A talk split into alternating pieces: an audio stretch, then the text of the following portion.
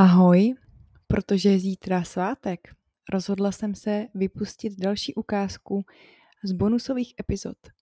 Tentokrát pojednává o elfech. Ta první část pojednává o elfech eh, z naší ságy, rozebereme si trochu podrobněji jejich osudy a ta druhá část potom pojednává o jejich mytologických předobrazem a najdete ji, pokud budete chtít na Hero Hero. Tak jo, jdeme na to.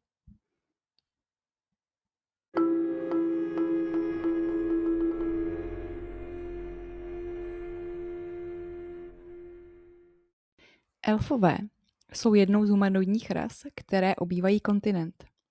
Přišli na kontinent, přesněji připluli na něj, stejně jako lidé, ale mnohem, mnohem dříve.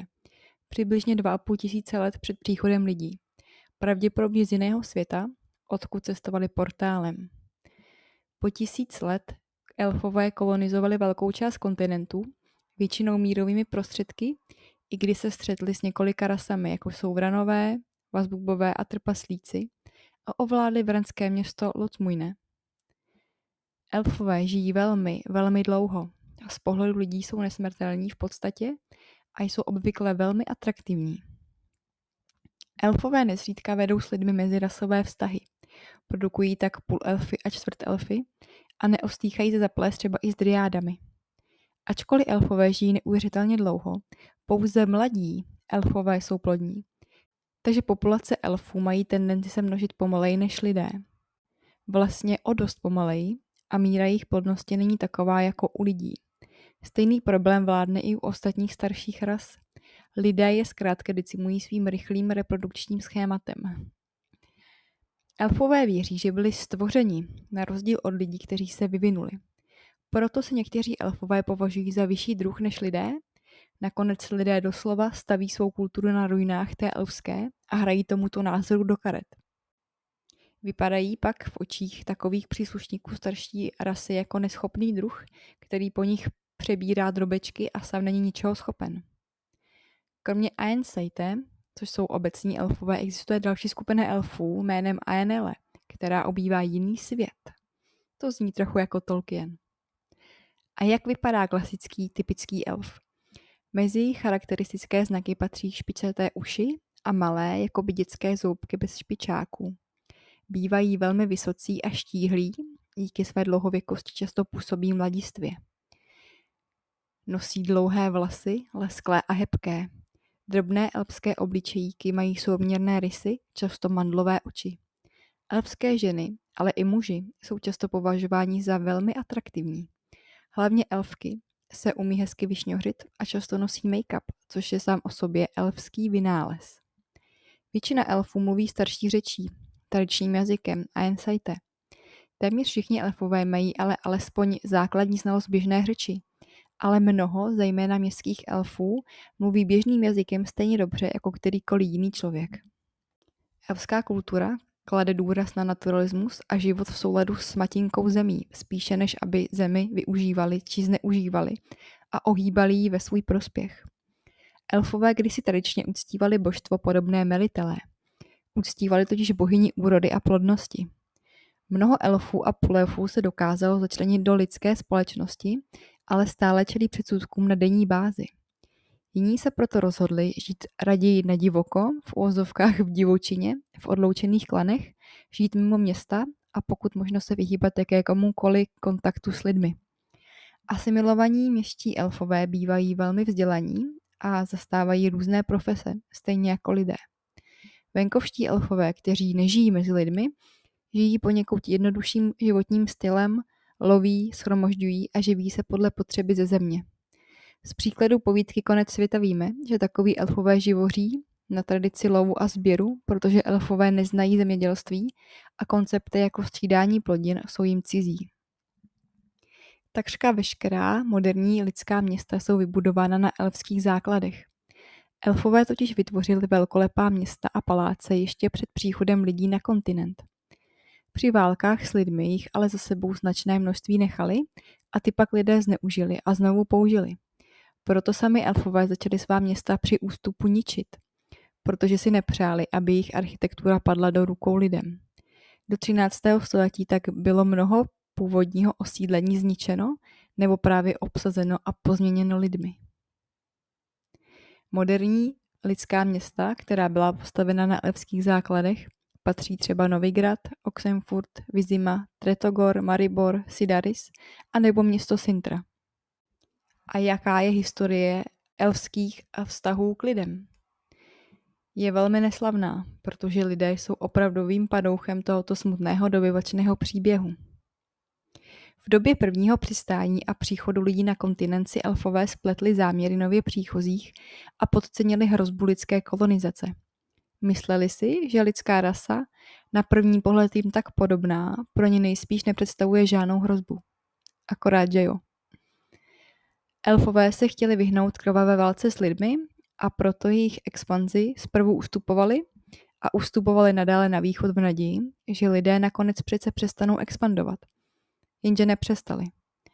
Elfové při postupném ústupu na východ opustili mnoho svých vlastních měst, jak už jsem říkala, a lidé se jako vlna šířili kontinentem a osídlovali každý kousíček volného místa. Nakonec byla mezi lidmi a elfy podepsána mírová smlouva, nicméně ta byla v zápětí porušena. Když redanské síly, vedené Milanem Raupanekem, vytáhly do boje a vyvraždili obyvatele elfského města Locmujne.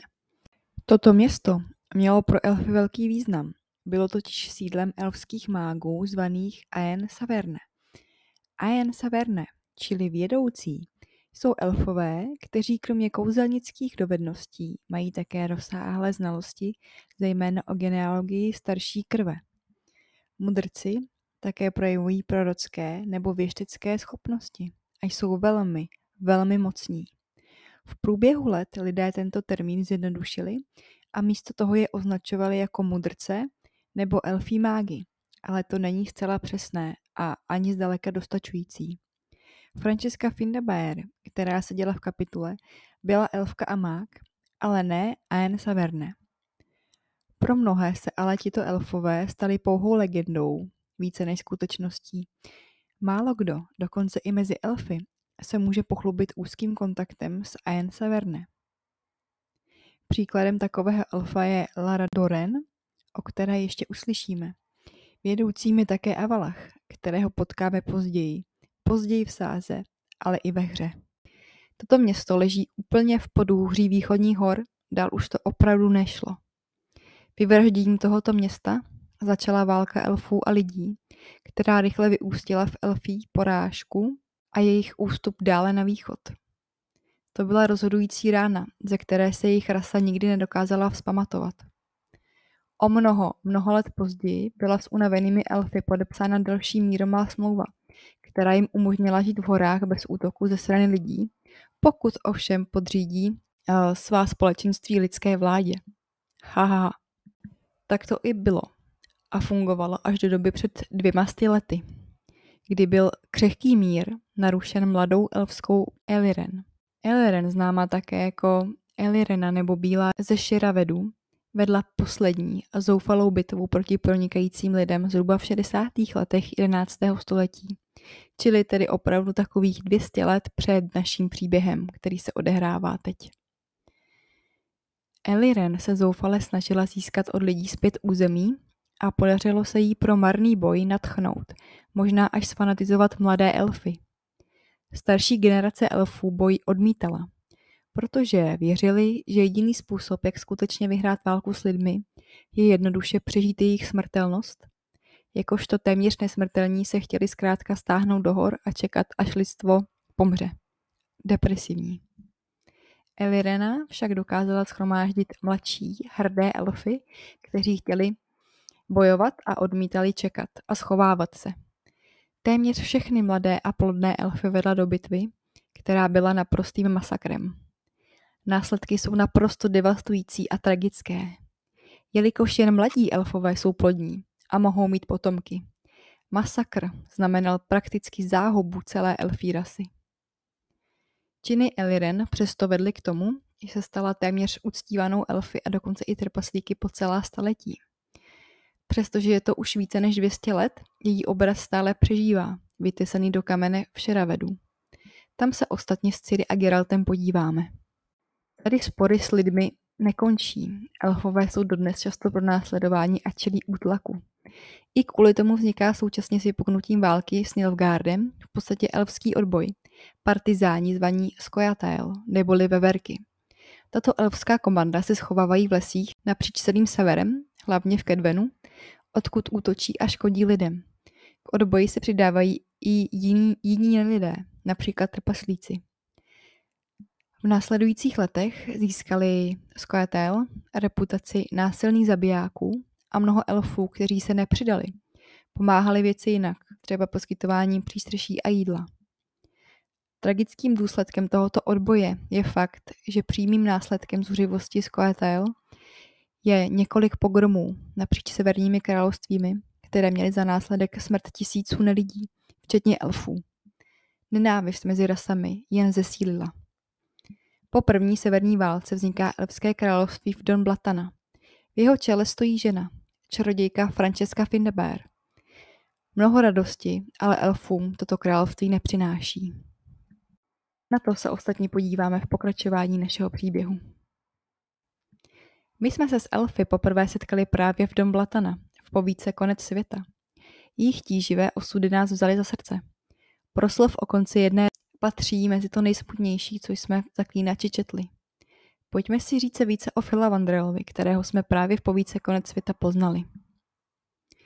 Phila Vandrel se narodil do vlivné elfí rodiny, když Edirn, království dobylo do Blatanu, byl nucen uprchnout do hor, kde se stal vůdcem svobodných elfů.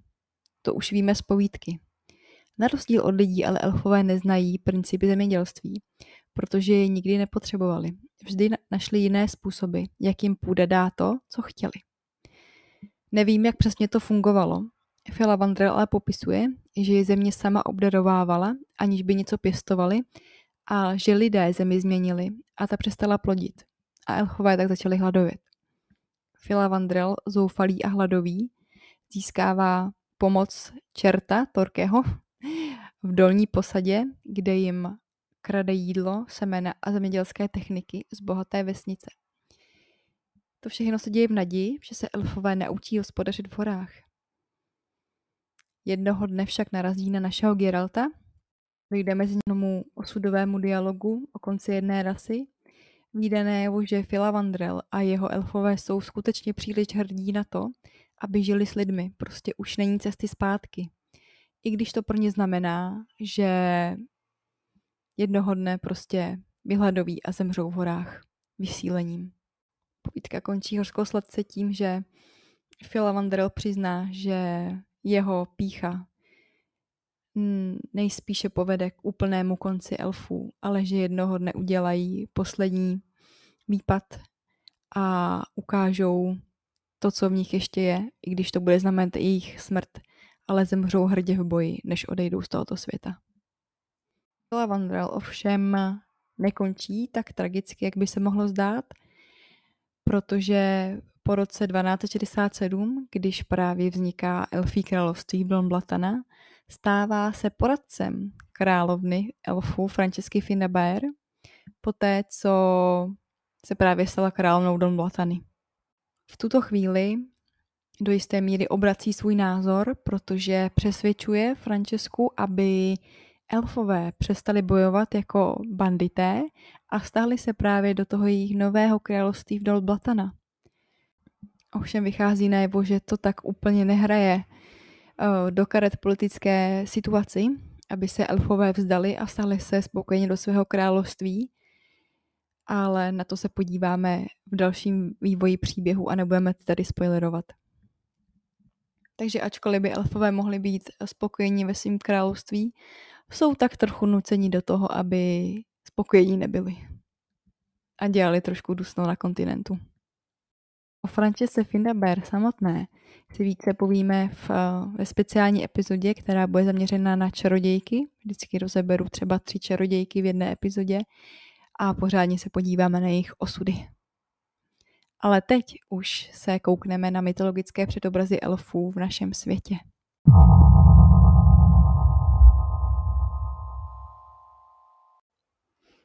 A to je o elfech z naší ságy prozatím všechno.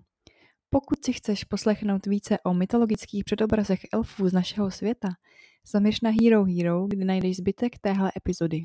Bavíme se tam o vánočních skřících, o brownies z Anglie, ale i o opravdových elfech, jak se patří ze severské mytologie. Pokud ne, nevadí, užij si zbytek dne a ahoj u další epizody.